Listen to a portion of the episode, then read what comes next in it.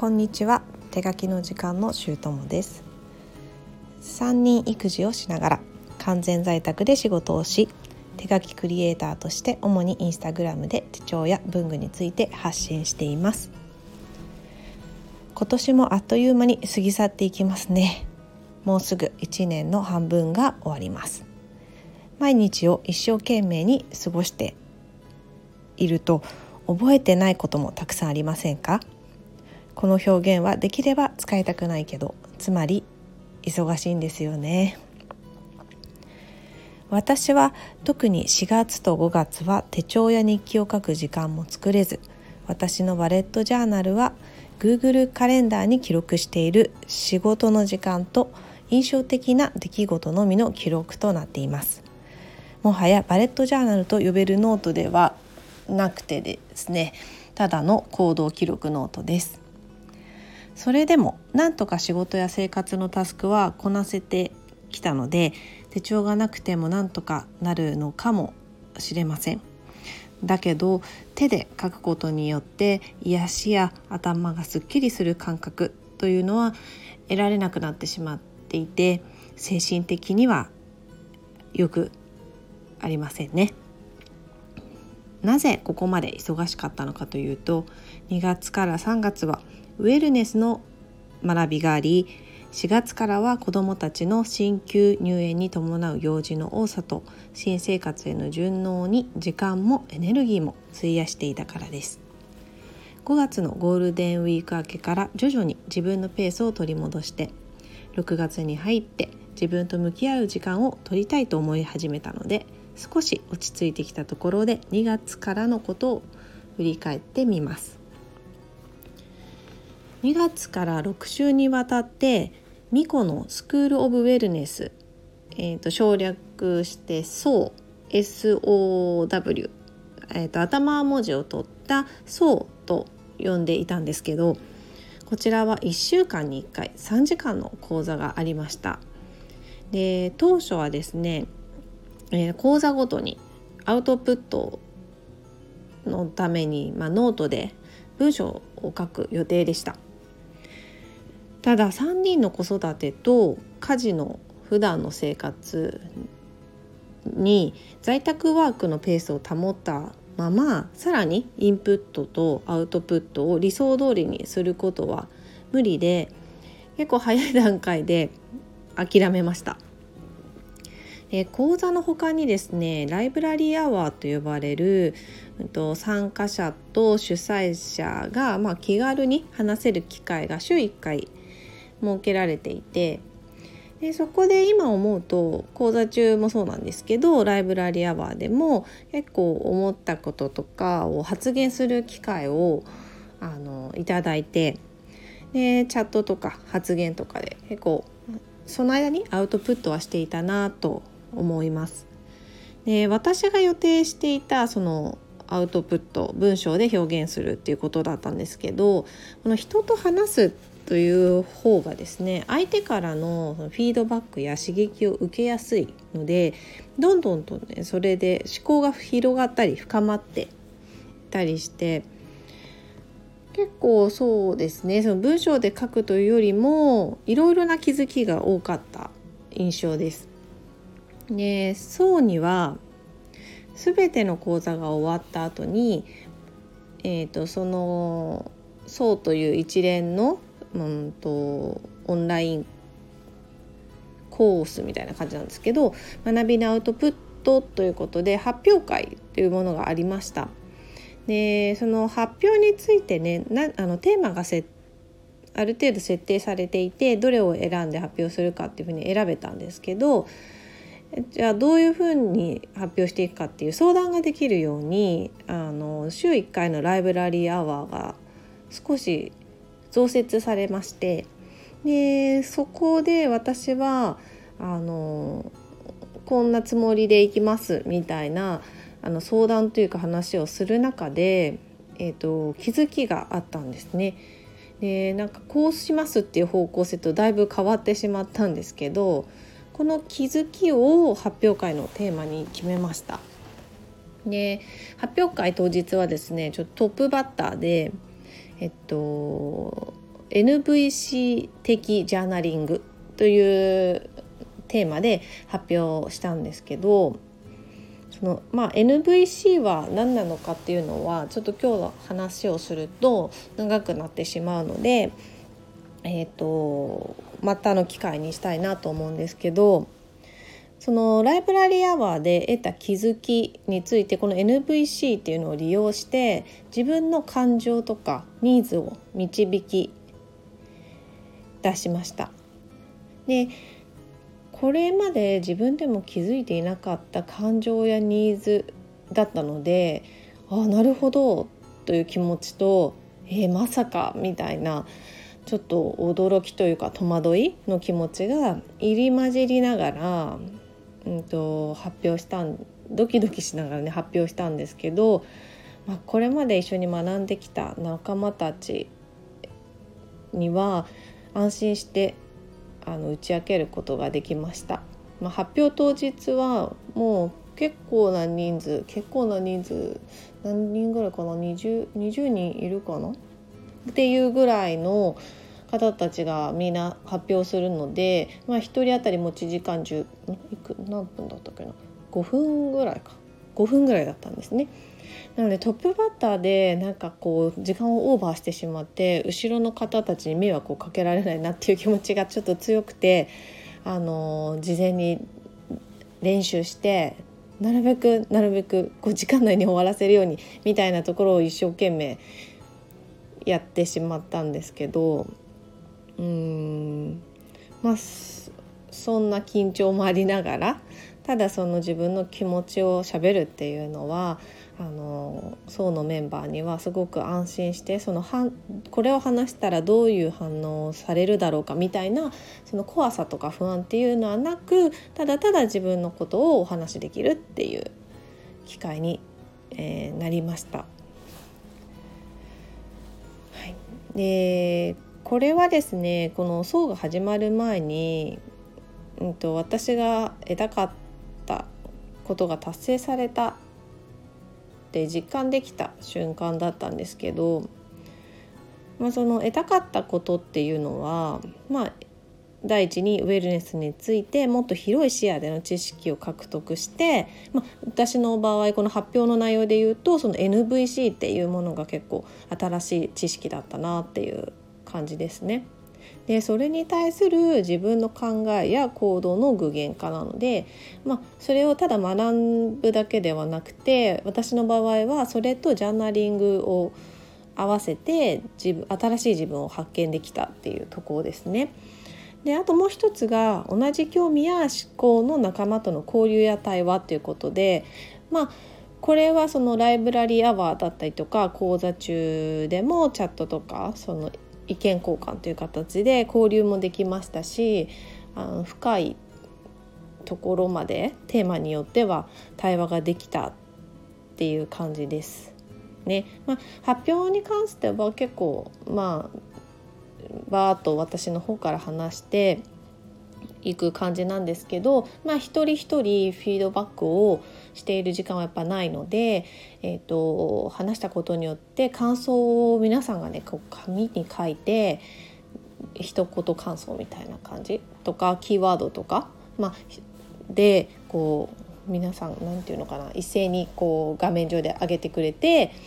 でそれを写真に撮っていただいて後からそれを共有してもらってどんな感想があったかとかアドバイスがあったかっていうのが見られる感じだったんですけどこれもある一種のまあ対話だなっていう感じでそれもいただいてすごく嬉しかったです。でえーとですね、私はこの層に参加するにあたって、まあ、講座もライブラリーアワーももう全参加する意気込みで始めました。で実際えーと、発表前に追加された、まあ、相談用のというかライブラリーアワーがは一部あ一部を除いて参加はできてないんですけど、えーと、通常の予定されていたものには全てリアル参加できて、えーとそれほどその熟考を決めた時から全力で参加することを決めていたのでえーと、達成できてよかったなと思っています。で4月にはですねオフ会があって、えーと、私は初めてあの仲間たちにリアルで会うことができたんですけど週に1回以上、まあ、オンラインではありますけど顔を合わせていた仲間だったので、えーとリアルは初めてでも違和感がなくてなんかむしろやっと会えたねみたいな感じで久しぶりに会ってもあのすんなり会話が始まるような長年の友達と会ってるみたいな感じでした。えー、そうではですね自己開示っていうのにも、うん、裏テーマっていうほどではないんですけど挑戦していてまあえーとこれがねその発表の時に自分の気持ちをストレートに伝えるっていうところにもなったんですけど、まあ、これまではそういう感情もあえて言う必要はないと判断していた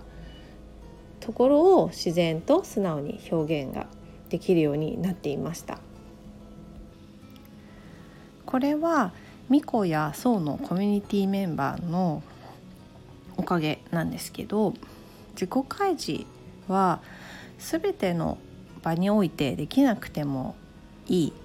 で自己開示できる安心できる場を持てればいいんだなと思うようになりました。人は暮らしの中で複数のコミュニティに属していると思うんですけど所属しているコミュニティ全てで100%の自己開示をする必要はないんですよね。ただ私が自己開示に挑戦したいと思った背景には自己開示できる場がもっと欲しかったという思いがあったんだなということに後から気づきました。でこれまでいろいろなオンラインサロンに入ったんですけど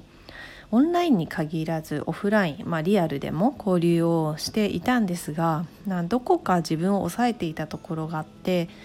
楽しくはあるものの自分の居場所と思えることがなかったんですね。えー、なのでなんだか違うかもと数ヶ月ぐらい経つとそんな思いが出てきてコミュニティを去るということを続けてきてました。え同じ場所に長くいるっていうことが必ずしも最良ではないと思うんですけど自分のままで安心していられる場を見つけたいというニーズが、まあ、自分の中にあるっていうことにこれまで全く気づいてなくてで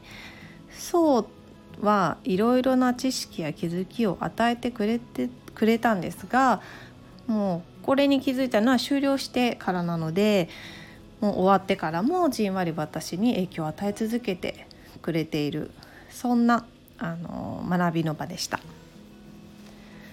で先ほど話した対話によるアウトプットっていうのは層が終了してから機会がなくなってしまってちょっと寂しいなと感じているんですけど対話ってひらめきを得られるすごくいいアウトプット方法なんですけどやっぱりちょっと刺激が多かったりとかスピード感がちょっと速いという点でこうじっくり自分の中に落とし込むっていうのは不向きだなと思っていました。で相手がいることなので意識がやっぱ自分の外に向いてしまいがちになるっていうこともあります。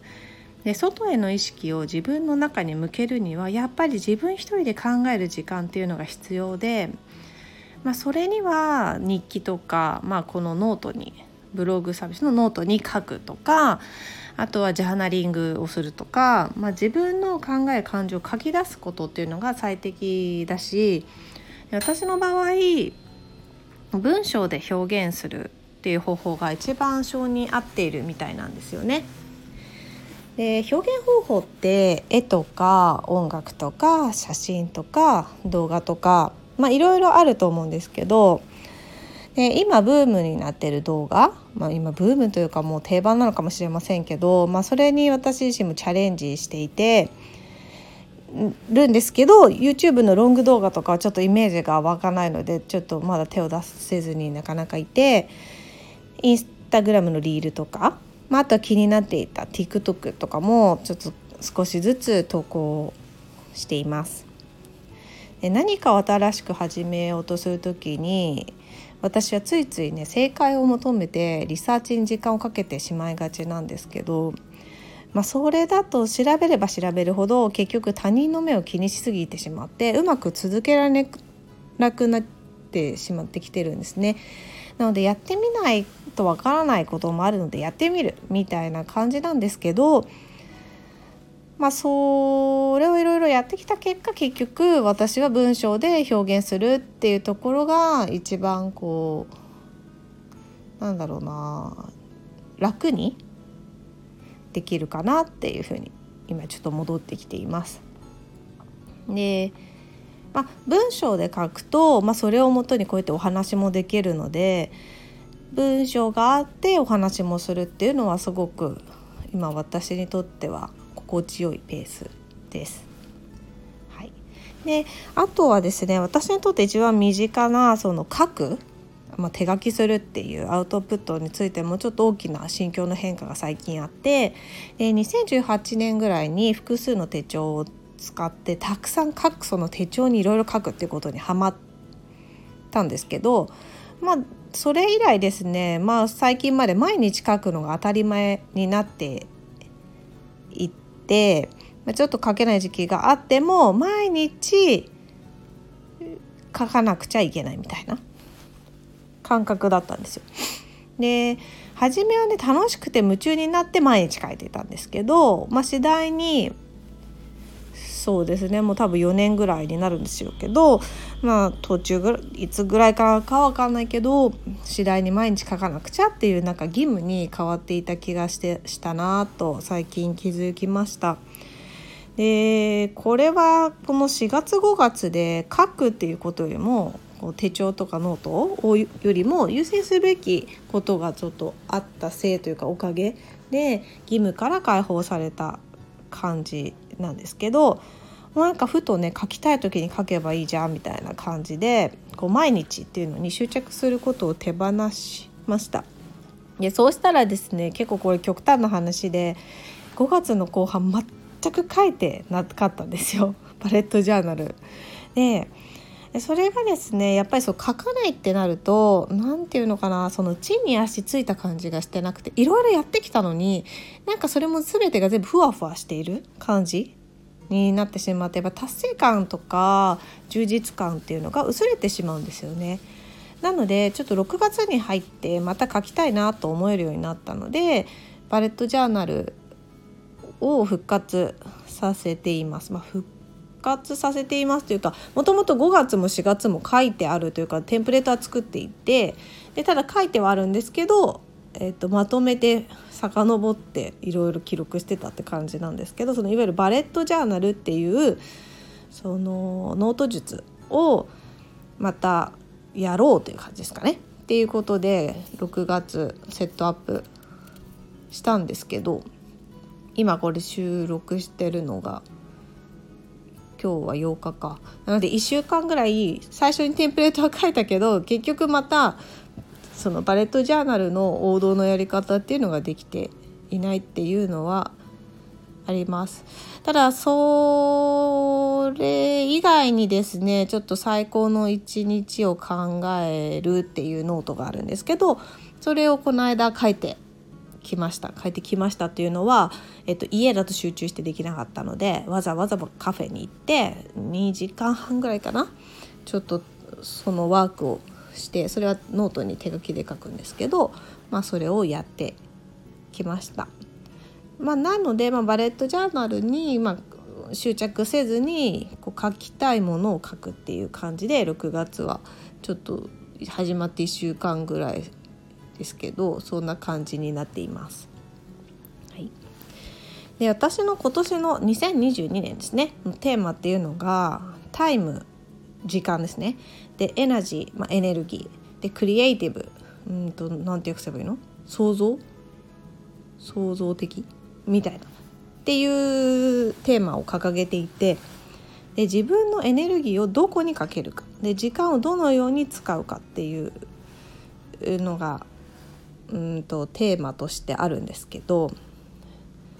これもねその状況の変化だったり環境の変化ってまあいろいろな変化があると思うんですけど変化にちょっと抗わず流れに身を任せるように柔軟にその時その時でこの真のテーマは変わらないけど